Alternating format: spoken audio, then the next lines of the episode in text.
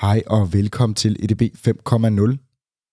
Det er podcasten, der zoomer ind på den nyeste bølge af EDB, eller AI automatisering. Vi tager tech op af kælderen og ud i forretningen. Vi taler om, hvad det er, hvordan man bruger det intelligent, og kommer med real-life eksempler og erfaringer for vores verden. Husk, at du som altid kan dykke ned i shownoterne, så du kan se, hvornår i podcasten vi taler om det, som interesserer lige netop dig. Har du derfor ikke tid eller lyst til at høre alt, kan du nemlig vælge, hvad du vil lytte til. I denne uge er studierykket fra København til Aarhus for at tale med Nordlys. Nordlys er en stor paraplyvirksomhed, som består af mange virksomheder. De arbejder med energi, internet og tv. Og hvad betyder det for dataarbejdet? Vi diskuterer datakompleksitet, anvendelse af data på tværs, chat og voicebots, og til slut giver Martin sin tre bedste råd for at arbejde med data i en stor organisation. Velkommen til endnu en episode ADB 5.0.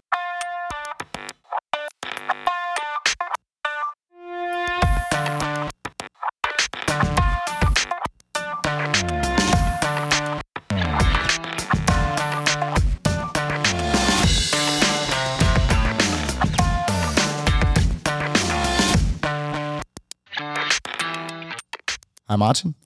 Hej. Velkommen, Yes. velkommen til. Tak. Og øh, også velkommen til, til dig, Martin, som, som medvært. Øh, Martin Bjørnbak som medvært, må jeg hellere sige. Vi har to Martiner i studiet i dag, men det er heldigvis kun den ene Martin, vi skal stille spørgsmål, så forhåbentlig er vi ude over den, øh, den problematik. Jeg har fået at vide, at det er mig, der reagerer på Martin. Præcis. Godt, jamen øh, så er scenen sat. Martin, velkommen til. Kan du ikke øh, starte med at fortælle øh, lytterne lidt om, hvem du er, og hvorfor du sidder her i dag? Hvorfor vi har inviteret dig ind? Jo, det kan jeg da godt. Jeg hedder Martin Vikings og arbejder som forretningsudvikler i Nordlys. Og jeg sidder sådan set lavpraktisk i innovationsafdelingen, hvilket jeg har gjort i seks år, seks, ja, snart seks år. Øhm, og det betyder egentlig, at jeg har været med på hele Nordlyses fusionsrejse, eller i hvert fald det, der er blevet til Nordlys. Så, så ansat tilbage i SE Energi og Klima for, for snart seks år siden. Altid fokuseret på data og, og anvende data, som jo tit manifesterer sig i noget omkring kunstig intelligens. Så dengang var det jo med, med at kigge på infrastruktur og, og nettet, elnettet, og se, hvad man kunne gøre med predictive maintenance. Øhm, og så har jeg ellers været med på, på hele rejsen med de fusioner, der har været. Først med, med sammenlægning mellem SE og Stofa, så SE Stofa Nyfors, og så senest den, den måske mest kendte fusion, med, med, hvor man blev til Nordlys. Ja, der har været en, en del fusioner øh, Ja, det til det ko- konglomerat efterhånden, som, som vi kan kalde Nordlys. Det skal vi også dykke, dykke ned i lidt senere for at høre, hvad det ligesom har betydet for at arbejde med data på tværs og IT-infrastruktur. Nu har du været ved Nordlys i seks år og har arbejdet med data øh, på tværs gennem alle årene. Er det korrekt forstået? Ja. ja.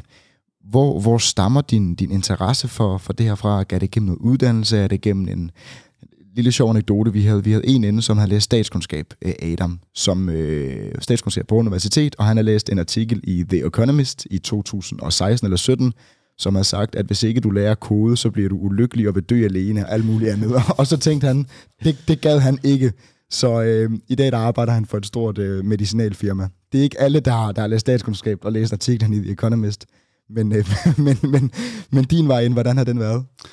Jamen, den er nok også øh, lang og delvis hobby-relateret, for jeg kan, jeg kan også virkelig godt lide, lide alt IT. Øhm, og jeg tror siden, det ved ikke, siden efterskolen har jeg siddet og, og kodet hjemmesider og lavet simpel HTML og lært mig selv PHP, da det var fremme. Øhm, og så tror jeg, det har altid været en, været en ting. Øhm, jeg har læst teknologibaseret forretningsudvikling, som er en, er en ingeniør, som, som ikke nødvendigvis er noget med programmering at gøre, men, men mit fokus har altid været at anvende det digitalt, det vi har lavet. Så de virksomheder, jeg har været i før, øh, har enten været noget omkring digital, altså bureau, eller mine egne. Øhm, og derfor har det bare naturligt altid været mit, øh, min øh, interessesfære, øh, ligesom at, at være i. Kan du? Og din øh, rolle i dag, Martin, er den, er, den, øh, er den nede i koden, eller er den mere på, på den rådgivende del, strategiske del, øh, eller er det en god blanding? Jamen, jeg tror, jeg vil kalde mig selv hvad kan man sige, forretningsspecialist, ja. Så jeg er jo altså, jeg er måske en af dem, der, der taler både med, med udviklerne og med vores data scientist, men egentlig også forstår hvad kan man sige, de behov og, og ja, hvad man søger efter i forretningen, ja. og fra, fra de forskellige forretningsenheder. Så, Så det er jo sådan et, oversætter. et, øh, et bindeled, ja, Ja, ja. hvor vi har en masse, som der er i dag i, Nordlys Digital, har vi en masse forretningsenheder, og det kan jo være vores eget commercial management, øh, som ligesom driver og ejer og udvikler produkterne, men det kan også være marketing, eller det kan også være noget kundecentrum, altså kundeservice operations, som alle sammen har nogle behov. Øhm, og det har måske en masse processer, som er, som er delvist manuelle, hvor det så kunne give værdi og, og anvende data i et eller andet format. Og det, det udmunder sig jo ofte i, øh, eller kan udmunde sig i hvert fald i, øh, i anvendelsen af kunstig intelligens. Mm. Kanon. Det er nogle gange en kunst at kunne forklare øh, meget avancerede ting, eller lidt øh, øh, indviklede kludret ting, meget, meget simpelt. Så kan du ikke med så simpelt som muligt prøve at forklare, hvad Nordlys er for en størrelse? Altså, hvad laver I? Jo, det kan jeg da godt prøve at forklare. vi sælger internet og energi og tv til danskerne. Og så udvikler vi selvfølgelig også den infrastruktur, der ligger bagved. Øh, Så det er jo elnettet i Danmark, som er inde i en, en ret vild udvikling lige nu, især på grund af jeg, hele den grønne omstilling, og, og nok især elbiler, som folk kender til. Og så er der jo også øh, den digitale infrastruktur, som jo egentlig primært er for os fiber. Mm. Vi graver meget fiber ned. I graver meget fiber ned. Ja. Fedt. Og er der, er der noget bestemt ved den her industri, der har interesseret dig? Du, starter, du siger, du starter ved Sydenergi. Øh, er, det, er det korrekt? Jamen, hvis jeg skal være lidt ærlig, så, så var jeg, jeg var iværksætter, før, før jeg ligesom kom dertil. Og øh, det gik så knap så godt. Så altså min, øh, min tidligere chef, der, han fandt mig i, i Randestenen, graven, i gradene, tror jeg. Øhm, og så, øh, så sad jeg og kiggede på det der opslag fra, fra SE Energi og Klima. Jeg kunne ikke helt finde ud af, om det var, om det var sexet nok til, at øh, det var noget, jeg skulle ind i, fordi jeg, Og gå fra iværksætter til Ja, til, det var, til der var lidt tech i det der, ikke? Og så, hvad skulle man lave i, i S Energi og Klima i Esbjerg? Øhm, men, men det var jo... Nu kan jeg egentlig ikke huske, hvad du spurgte om. Nej, men lad os endelig tage den igen. Det var mere om din... Øh, se, øh, det er et smukt par, fordi nu har jeg faktisk også... Jeg synes, det var sådan en interessant historie, så nu glemte helt, hvad jeg spurgte om. Hvor, hvor, hvor kom vi fra? Bjørn, bare kan du huske det? Det var vel en definition af, af, af nordlys. Øh, Ja, og din, din vej ind i øh, Nordlys. Nå jo, hvorfor du, øh, hvorfor du endte i Nordlys og, og, og, og i, øh, energibranchen. Og energibranchen, ja. Jeg vil sige, at energibranchen var jo ikke særlig sexet Nej. dengang, nødvendigvis.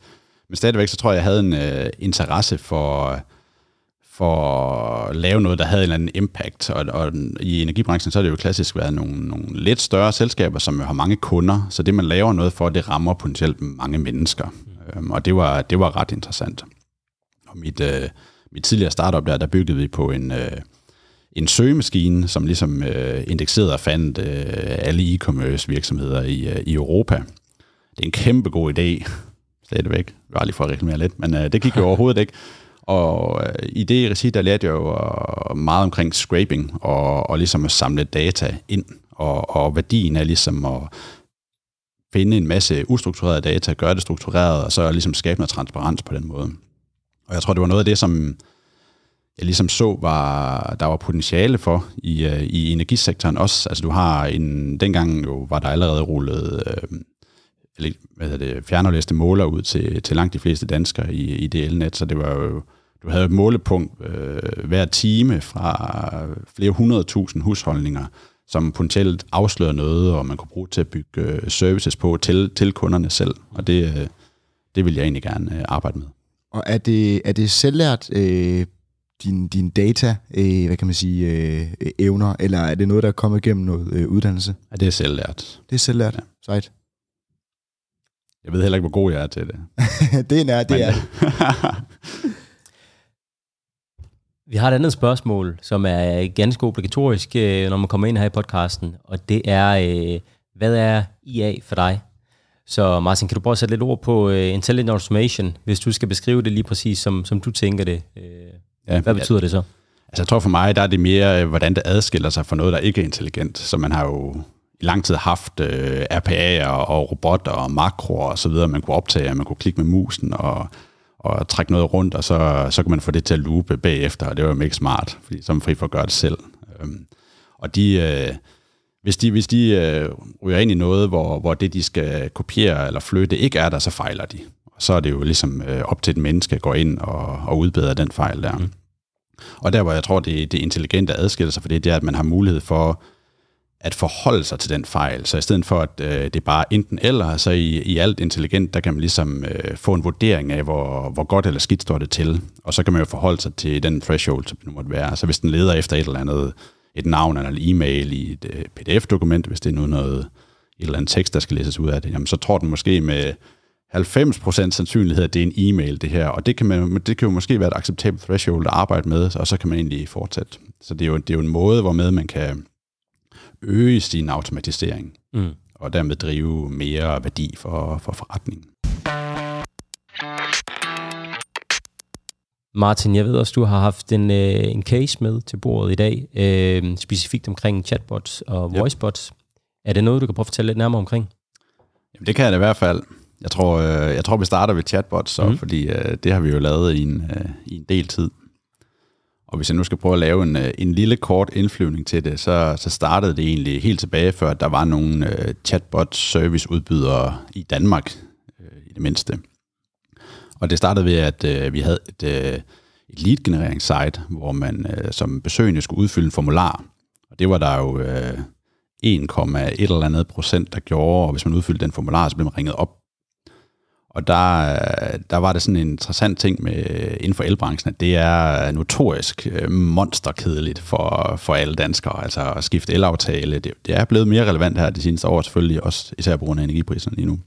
Men at, øh, men at drive succesfuld øh, online marketing og konvertering på, øh, på elaftaler, det er, det er en svær nød at mm. knække. Mm. Så hvis der sidder nogen derude, der ligesom tænker, at de kan noget med det, så, øh, jeg kan faktisk tælle tælle med. Jeg var selv ansat i et energiselskab, øh, som var et, øh, ja, et startup scale-up dengang, eller det blev til et scale-up, som, som senere blev opkøbt. Og jeg kan nemlig huske det præcis den samme problemstilling. Ingen gad at tale om strøm. Det var verdens kedeligste emne. Altså, der, der er heller ikke meget sexet ved strøm, hvis, hvis, hvis vi skal være helt ærlige. Nej, jeg tror, det var det, der det gør mig også altid lidt nysgerrig, for det er jo sådan en spændende udfordring, og så sidder man der og dagstrømmer i innovationsafdelingen om, hvad, hvad kan man gøre ved sådan noget. Øhm, og så tror jeg, jeg kom forbi en case, øh, ikke nødvendigvis inden for, for elsektoren, men, om, men omkring en chatbot, hvor, hvor involveringen på, på sitet egentlig var ret god øh, mellem brugerne og, og chatbotten. Så så lavede vi en, som egentlig var, jeg kan man sige, hardcode i, uh, i et eller andet sprog, jeg ikke engang kan huske mere, på en eller anden platform, jeg heller ikke kan huske. Øhm, hvis eneste formål jo var på den her landingsside at, at tage imod og sådan proaktivt prompte den besøgende og logge med, at uh, den kunne udregne den potentielle besparelse ved at, ved at skifte til, til dengang SE Energi og Klima.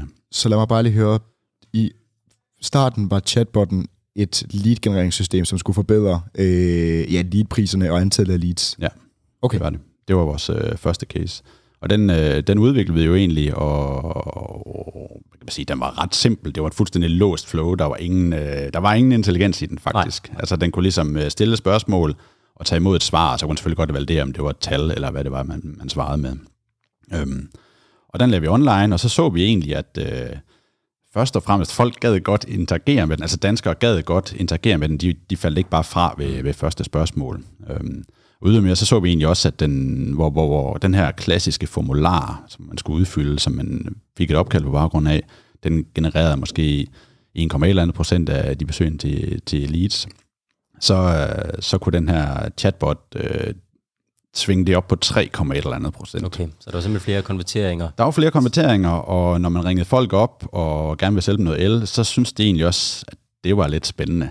Altså, at de havde været i den her dialog, hvor man havde den havde spurgt til, øhm, hvor du boede, postnummer, og hvor meget el du bruger, og hvis man ikke vidste det, så var der et lille flow, hvor man ligesom kunne indikere, hvilket hjem og hvor mange kvadratmeter man havde. Og så kom den med en eller anden estimeret årlig besparelse ved at skifte elaftale, som selvfølgelig baserede sig på forskellen fra et eller andet gennemsnit i markedet til, til den her introaftale, det så mm. var ved VS Energi Klima. Så grundlæggende var det reelt set noget eller den samme template, som I allerede brugte. Det var bare puttet ned i en bot, som, som gav mulighed for at interagere øh, mellem kunden og, og websitet. Ikke? Ja. Øh, hvor det grundlæggende var de samme spørgsmål, der blev stillet, og så blev lavet en kalkuleret øh, besparelse. Ja, jeg tror, vi, vi snød jo lidt, at i, på website, der havde man ikke de her spørgsmål, så man havde heller ikke øh, muligheden for at få sin besparelse. Altså Nej. det var det, man skulle ringes op yes. omkring og få at vide. Men robotten kunne ligesom servere den øjeblikkeligt. Mm. Og det var, det var nok det, der drev, drev den større hvad kan man sige, interaktion med den. Så, så mange var alligevel nysgerrige på, om de mund kunne spare skal vi sige, 8, 800 kroner om året ved at, ved at lave det skifte her. Så det var, det var ligesom sådan, det startede. Og det var stadigvæk helt uden noget intelligent bagved. Ja, det var Men det. så vidt jeg husker, og nu kan du endelig rette mig, nu sidder jeg med en ekspert på området, så er elpriserne dynamiske, også når virksomhederne køber dem ude på elmarkedet. Så det må vel have været svært, fordi at selvfølgelig kan, er måske svært, at den varierer sindssygt meget, eller divergerer sindssygt meget per dag, men, men kunne der ikke være en, øh, en diskrepans i det, den gav, fordi at hvis ikke det var automatiseret, jamen så, altså, så har der vel været nogle udfordringer. Og oh, men jeg havde også nogle, øh, nogle afdelinger som, øh, som marketing og jura på nakken i forhold til, hvad det var for formuleringer, den her chatbot egentlig brugte, fordi vi kunne jo ikke love en besparelse, men vi kunne levere en, en estimeret besparelse, mm. som så kunne, man så kunne blive ringet op på baggrund af, af det her lead her, og få, få bekræftet med en, med en egentlig konsulent, et, et menneske. Kanon, tak. Men jeg tror, så, så sad vi jo der og, og så på den her robot, og så, øh, så begyndte, øh, hvad kan man sige, NLU, altså og tekstforståelse. Hvad blive- betyder NLU? Lad os lige få den med. Ja, jeg tror bare tekstforståelse, natural language understanding, Tak. Øhm, blive, blive mere, og det, det bevægede sig fra noget, som fungerede godt på engelsk, og det var, det var ligesom en udfordring i starten, at det var ikke særlig godt på dansk, til lige pludselig at blive øh, brugbart på, på dansk også. Og så, øh, jamen jeg tror for stort set fra det øjeblik, at, øh, at nogen bød sig til i Danmark og, og, og kunne noget på, på dansk, så har vi, øh, så har vi forsøgt at, at anvende det i vores kundeindgange. Fordi øh, ja, i både øh, tidligere Sistofa og nu også Nordlys Regi, der har vi jo bare, vi har bare super mange henvendelser, og vi har sådan en, øh, en, en dejlig klassisk udfordring med, at vi har jo et, et, et, et stort øh, kundecenter med, med mange dygtige konsulenter ansat, og hvis folk de ringede ind øh, sådan jævnt fordelt over, over ugens dage og over alle måneder, så var der ingen problemer, aldrig kø. Men det har altså med at klumpe sig lidt sammen en gang imellem, og det er jo på grund af, hvad kan man sige, nedbrud eller regningsudsendelsen, når du sender en regning ud, så er det jo fair nok at sende den ud til 10, men hvis vi nu sender den ud til, til 700.000, så er der alligevel nogen, der ringer øhm, og skal have nogle, nogle ord sat på det. Så i de her kundeindgang, der har vi bare en udfordring med, at der nogle gange er rigtig mange henvendelser. Mm. Og det var jo, kan man sige, jeg tror, en af, af driverne bag at prøve at bruge en robot i vores chat-indgang. Fordi man kunne på det tidspunkt ikke bruge dem i, i taleindgang, øh, men man kunne på tekst. Og lad os bare lige, det tror jeg faktisk ikke, vi har fået nævnt. Nu siger du dengang, hvilket årstal taler vi her? Jamen, jeg tror, vi er i 18 eller 19, tror jeg. Okay. Okay. Det var sådan rimelig, rimelig tidligt. Og i forhold til indgange, kundeindgange, nu nævner du, øh, altså vi, vi har snakket om websitet. Er der andre kanaler, som, som I bruger? Øh, der blev nævnt telefoni også, mm. eller via telefon. Altså, vi også der er telefonen konge. Mm. Øh, jeg vil måske sætte desværre på det, men øh, det, er jo, det er jo ikke, fordi vi kan levere super gode kundeoplevelser i det, men øh, jeg, der er jo også en bevægelse mod tekst, i hvert fald fra, fra de unge segmenter, som vi, vi også gerne vil være noget for. Så, så telefonen fylder alt, og vi har 10 gange flere henvendelser på telefonen kontra, kontra chat for eksempel. Men ellers så er der øhm, sekundær chat, og også e-mail bruger vi i, øh, i en af divisionerne. Mm. Så det er ligesom de tre indgange. Og applikationer til eksisterende kunder, øh, har de øh, Nordlys app, der ligger, hvor de kan skyde spørgsmål, hvor chatbotten bliver aktiveret i den sammenhæng, eller Så smart er vi desværre ikke endnu, men øh, det kommer nok. tjek. Og man kan sige, nu skal vi se- senere hen tale lidt om, om Nordlys som øh, en fusion af forskellige selskaber, hvad det betyder for øh, infrastruktur. Men jeg tænker også lidt, i og med, at I vokser er så store og er, er kommet videre øh, på chatbots og får nok også lave noget, noget intelligent, så har vi jo, øh, er der nogle generelle samfundstendenser, vi også har talt i, i tidligere episoder af DB 5.0 om, at der er en, en stor modstand øh, mod bots af forbrugere, og man vil sgu altid hellere tale med, tale med et menneske. Hvilke overvejelser og tanker gør I jer, når I skal designe en bot? Altså også de strategiske og vejen derind. Altså, hvornår skal man møde en bot? Hvad skal den kunne svare på? Hvornår, altså, Ja. hele det her spektrum. Hvilke tanker gør I jer, og, øh, og hvordan bliver det operationaliseret? Jeg tror i starten, der var vi jo meget opmærksom på det, lige præcis på grund af det her, hvordan, hvordan sikrer vi en, en god kundeoplevelse i den her indgang. Øhm, og øh, jeg tror også, øh, jeg vil ærligt sige, at den første robot, vi, øh, vi lavede til, øh, til kundeservice på, på energisiden, den, øh, den var en... Øh, den kunne godt lide emojis, skal jeg sige det sådan. den var lidt, øh, og den kunne godt være kæk, og der var nogle... Øh, smart, øh, hvad kan man sige, øh, svar lagt ind, som, som gjorde den sådan lidt øh, hip, måske. Mm. Øh, og der tror jeg bare, at vi lærte super hurtigt, at det, er en, for, det var for os en rigtig dårlig idé. Altså, det var, når du henvender dig omkring din, din elregning, og du måske er frustreret, og det handler om, at du måske ikke kan betale den, eller den er for stor, eller der, der er andre ting, så i, i, i det, øh, der, der, er det, der er emojis bare ikke en god idé.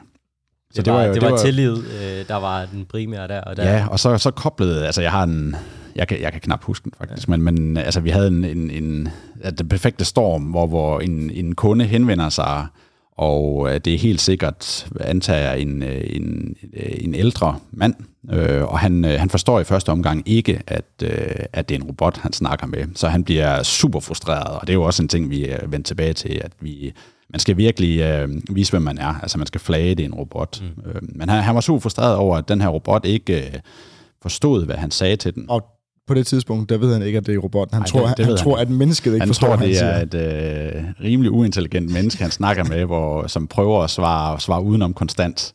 Og det ender jo med, at han øh, i frustration øh, skriver direkte til øh, det, han tror er mennesket, du er dum, udråbstegn og hvor til robotten svarer et eller andet, eller du er sød med et hjerte-emoji.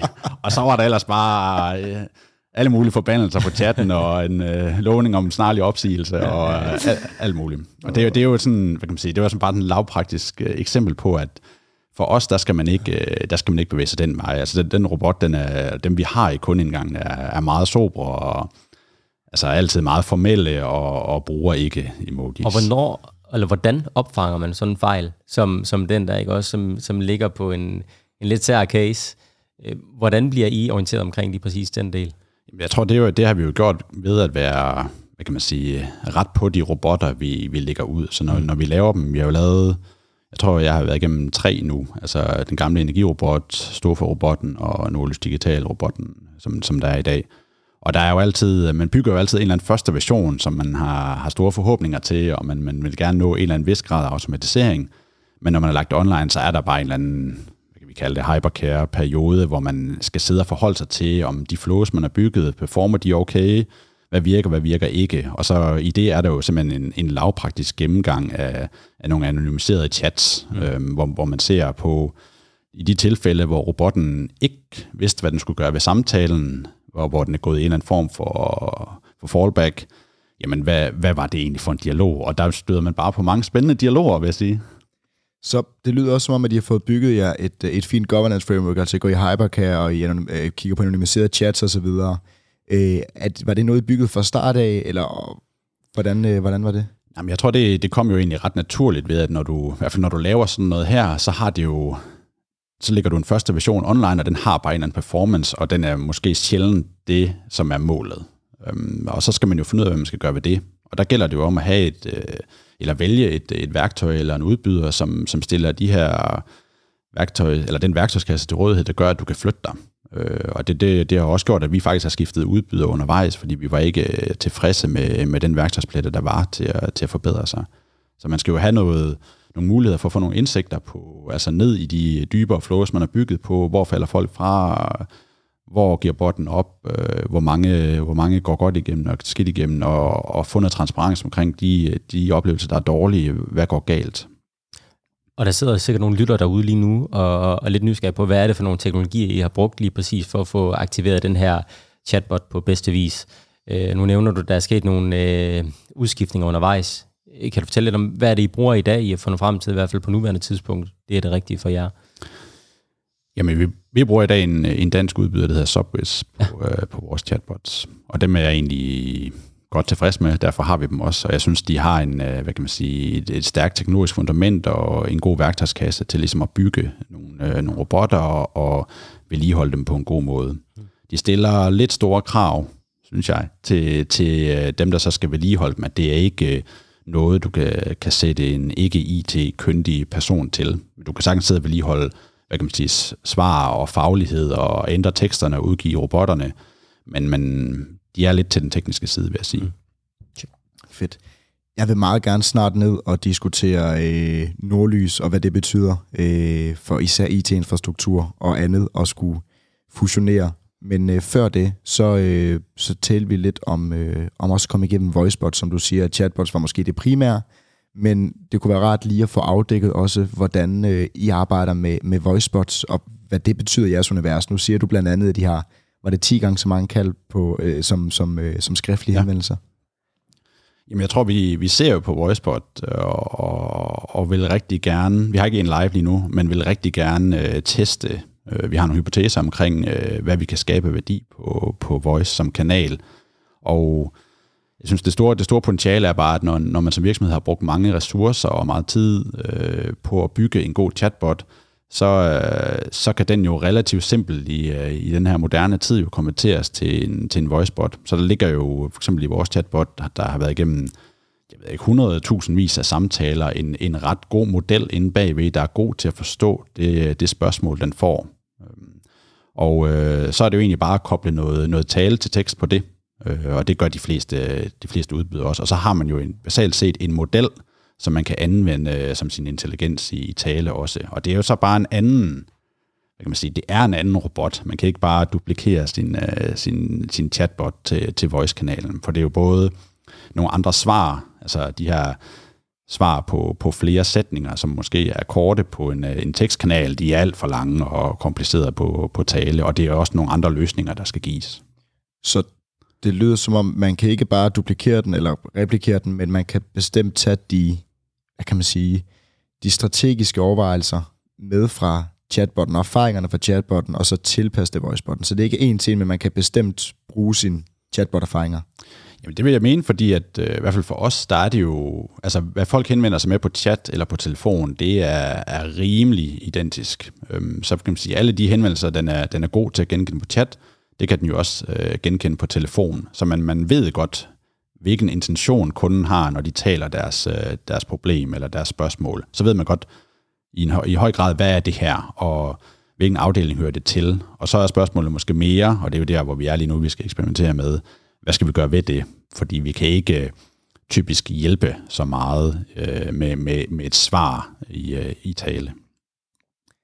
Martin, jeg er stadigvæk lidt nysgerrig på, nu, nu ved vi, at der har været rigtig meget MA eller fusioner hos øh, Nordlys over de seneste år øhm, i forhold til, hvad skal man sige, datakompleksiteten og, og strukturen ikke mindst, på tværs af forskellige selskaber, der er blevet opkøbt undervejs, hvilken rolle har det haft i forhold til chatbotten og udviklingen af den? Fordi at der er jo nye øh, virksomheder, som, som skal kobles på botten for at kunne afgive det rigtige svar. Og vi ved også, chatbot-wise, jamen, jamen kvaliteten af de svar, øh, kunden får, er ikke bedre end den øh, data og struktur, der kommer ind i, i botten.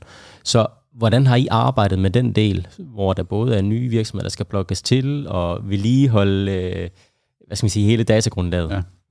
Jamen, så jeg vil ærligt sige, at i starten der havde jeg mange håb og drømme for, at øh, måske især vores, øh, vores Stofa-robot skulle blive drønende intelligent og virkelig øh, bare kunne hjælpe. Øhm, og derfor jagtede vi også i starten at, øh, at bygge sådan et øh, hvad kan man sige, middleware, middleware API, som, som den egentlig kunne bruge, så den var i stand til at bruge nogle af de samme værktøjer, som hvis du ringede ind til teknisk support og, og sagde til dem, at øh, mit internet virker ikke, så har de jo et, et, et værktøj inde bagved, hvor de kan se alle mulige parametre, og de kan genstarte et modem, eller de kan tjekke nogle signalstyrker osv.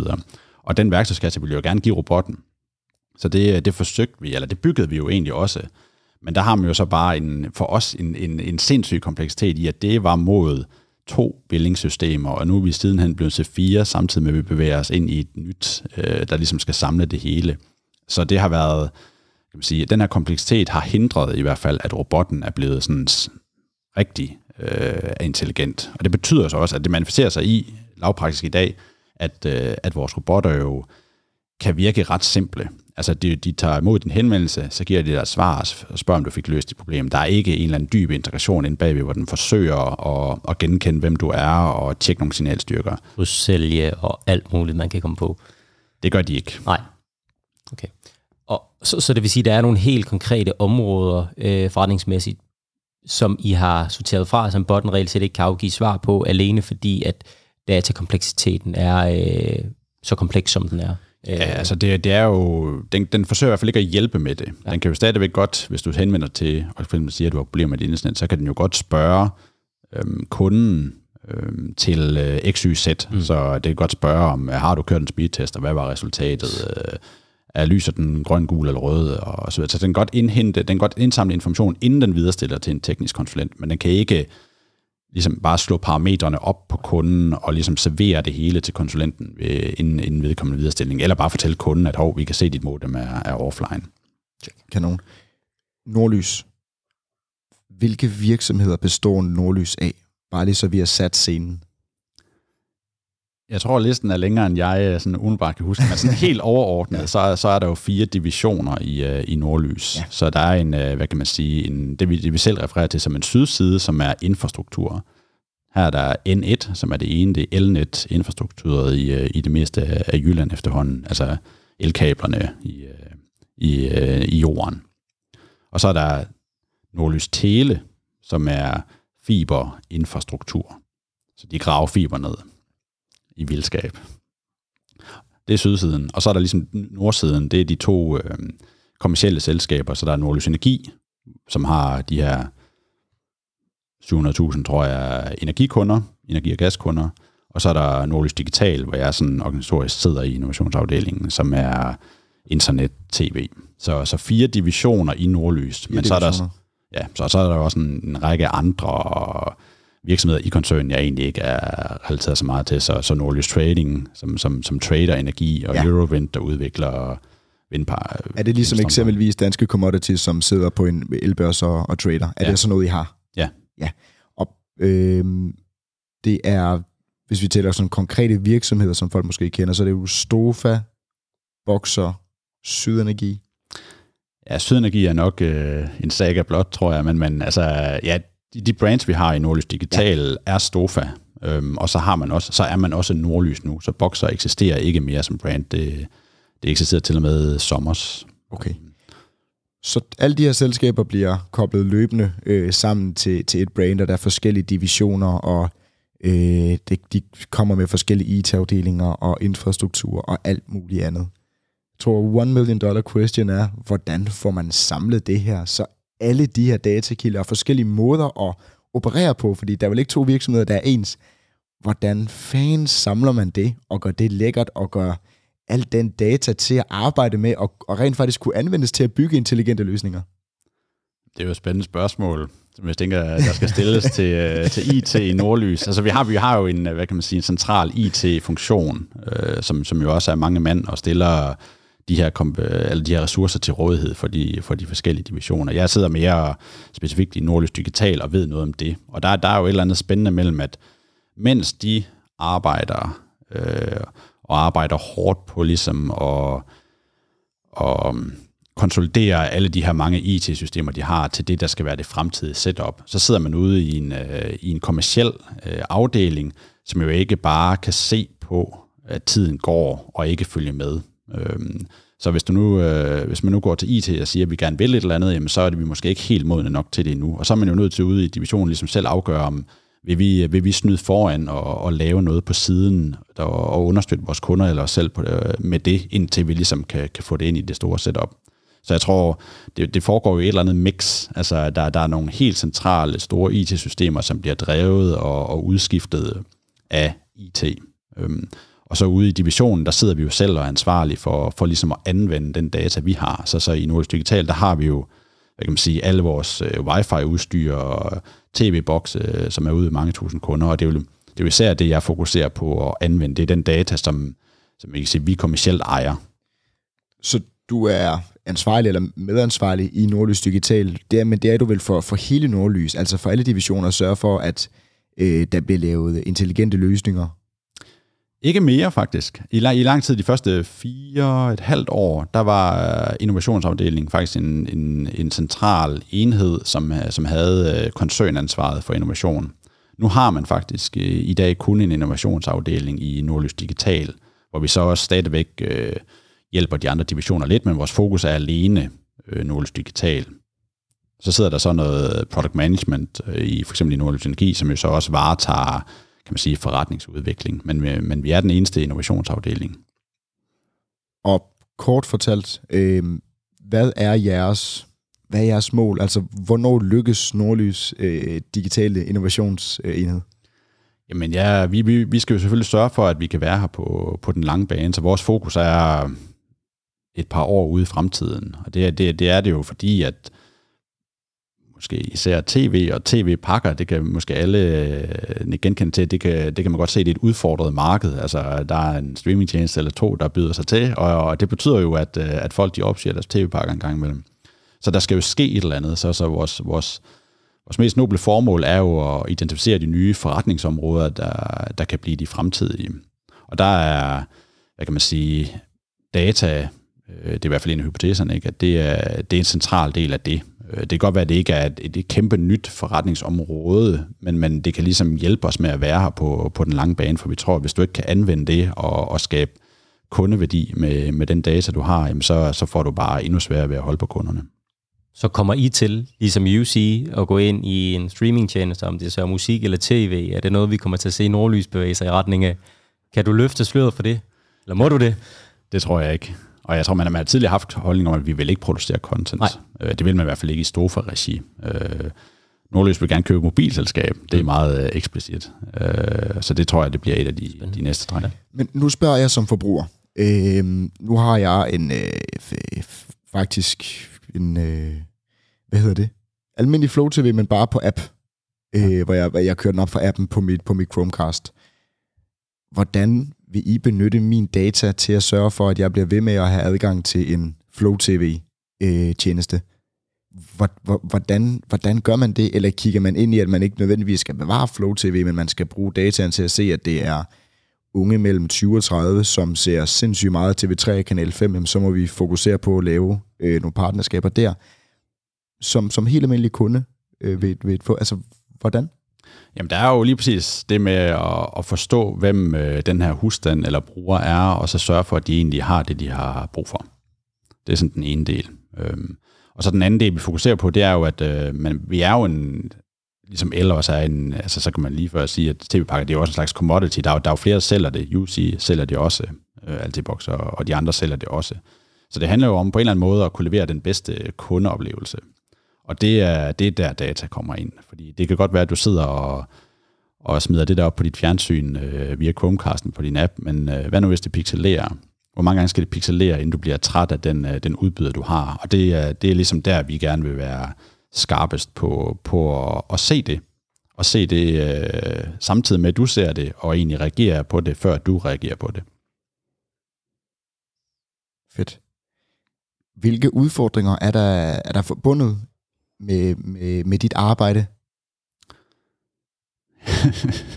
Jamen, der, er jo, der er jo ganske mange udfordringer, men øh, jeg tror måske især i det her, altså, med, med, med chatbot og kunstig intelligens for øje, så, øh, så tror jeg, at de primære udfordringer, det, det ligger i øh, den organisatoriske kompleksitet i den øh, virksomhed, jeg befinder mig i. Så, så vi kan godt lave, og det kan man jo typisk i, øh, i, i den her tid, ikke? Man, kan, man kan lave alt. Altså, vi, vi, kan, vi kan bygge alt, og vi kan kode alt, og vi kan, vi kan bygge en prototyp på alt, og, og det virker sgu også øh, for det meste. Så er spørgsmålet, hvor godt det virker, men det virker.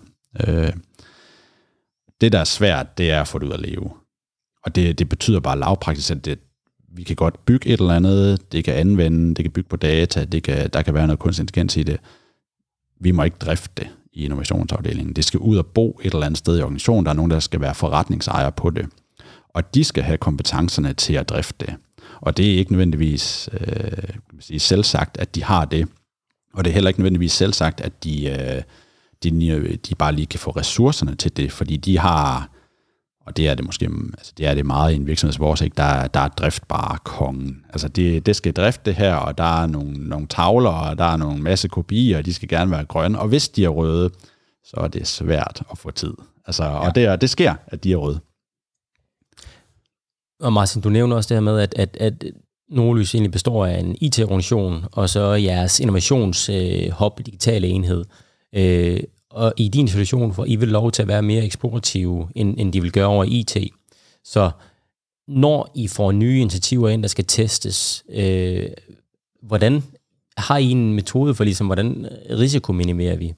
Øh, bruger I en og samme metode, eller har I forskellige afhængig af, hvilken case, der kommer ind ad døren? øh, og hvem bliver involveret i den her. Øh, fordi der er også noget med, I føder måske øh, nogle teknologier, øh, men I har også behov for support ude fra forretningen eller fra øh, store IT, øh, hvis vi kan kalde dem det. Ja.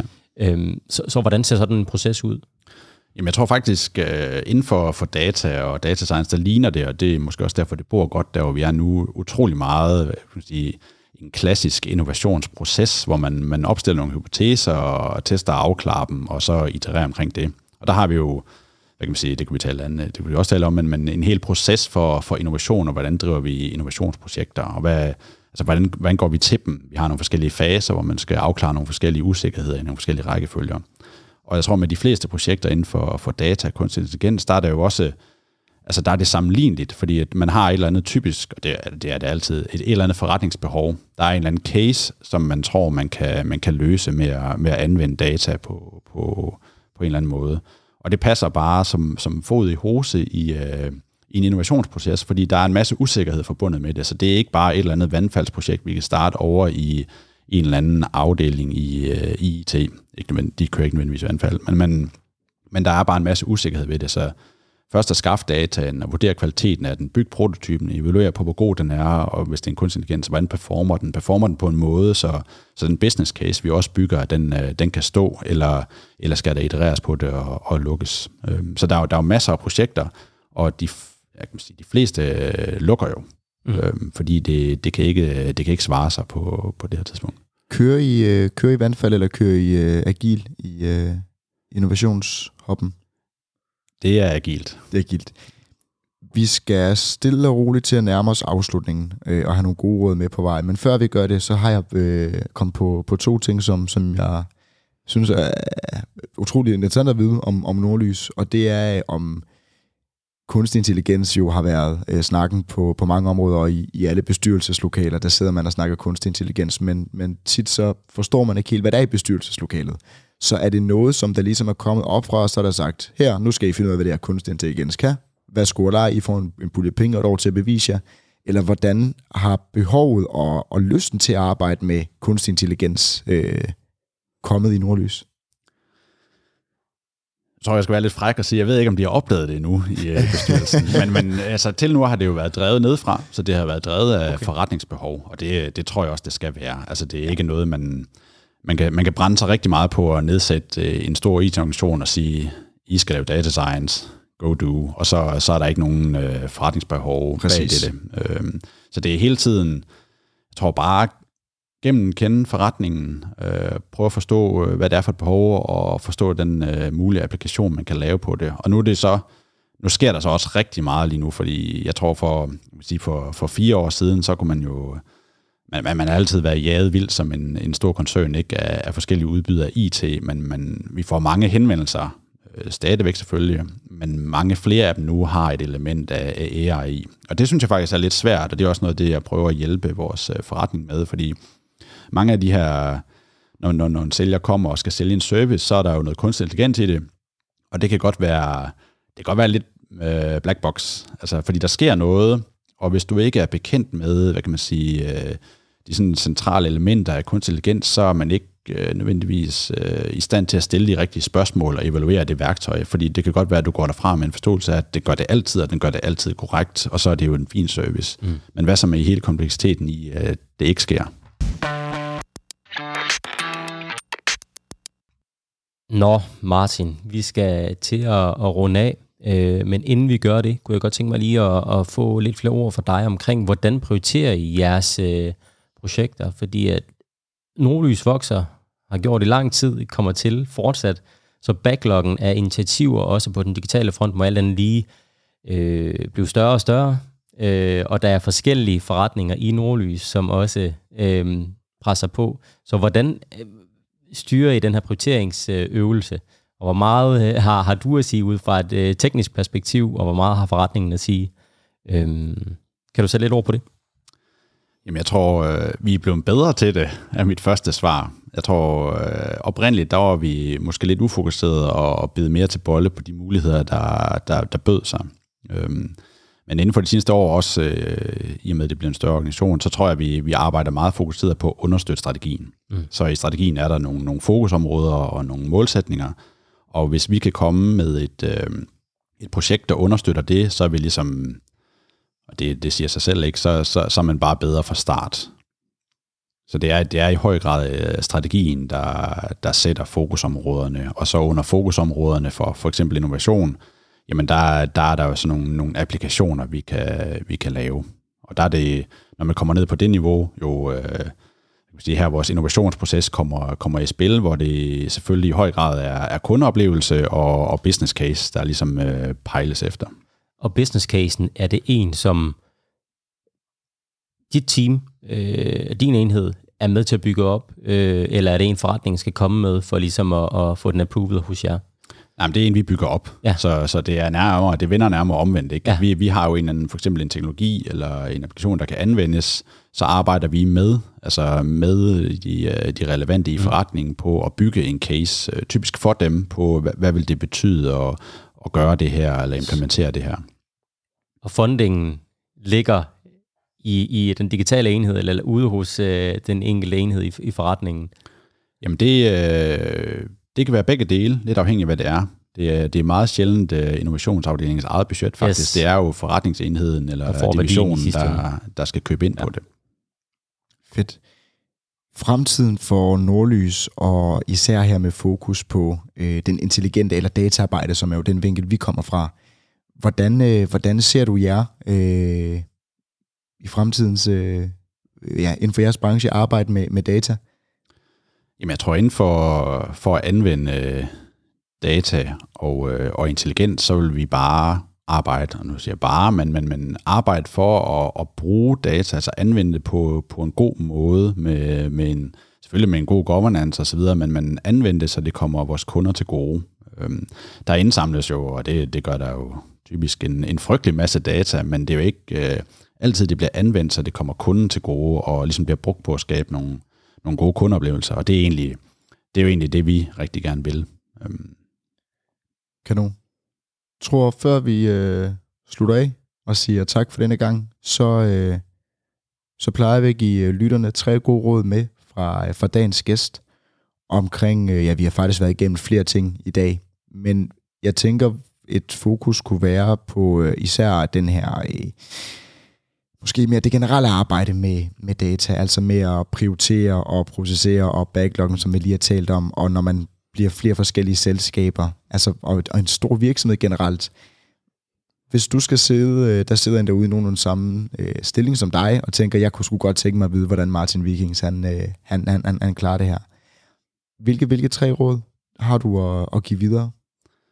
Jamen, jeg tror, at det første, det må være, at øh, det, man starter på, det skal være drevet af et eller andet forretningsbehov. Altså, der skal, du, skal, du skal ikke starte med teknologien, du skal starte med en eller anden pain, som nogen sidder med i, øh, i din forretning. Det er sådan meget lavpraktisk, fordi ellers så, så ender du med at løse et problem, der er egentlig reelt ikke er et, øh, et særligt stort problem. Hvis jeg så skal finde på, øh, på nummer to, ja. så må det være, at øh, du selvfølgelig også skal skulle bygge en, en god business case på det, fordi ellers så bliver det virkelig svært for dig at få det prioriteret. Ja. Øhm, ved os der er der jo et hav af projekter, altså et helt ocean af, af, af initiativer og projekter, og det, det kommer jo ned til typisk en eller anden IT-afdeling, hvor der er en flaskehals, fordi at de, de kan ikke arbejde på alt i verden samtidig, så de skal arbejde på noget, og det de arbejder på er selvfølgelig det, der giver størst værdi at arbejde på. Så hvis du ikke rigtig, hvis du ikke øh, kan omsætte det, du ønsker, og det forretningsbehov og penge, du ønsker at løse, til en eller anden værdiskabelse, så får du jo svært ved at, ved at komme igennem med det. Og tredje råd, det må være, at øh, det er helt okay at starte småt. Altså det er ikke øh, den rigtige tilgang at gå ud og investere stort i, øh, man kan selvfølgelig godt gå til en ekstern, hvad kan man sige, leverandør og, og få nogle kompetencer ind, men, men, men start småt selv. Øh, start med, med, med en øh, der selv, eller en, der har ligesom data science kompetencer til at bygge prototypen, fordi du finder nok øh, hurtigt ud af, at øh, at det data, du, du skulle bruge, det kommer til at tage et halvt år at få, og så, så er det jo træls at sidde fem mand og kigge på det øh, og vente. Så, så mange, mange små skridt. Martin, tusind tak, fordi du havde lyst til at kigge forbi vores øh, ja, Aarhus-studie den her uge.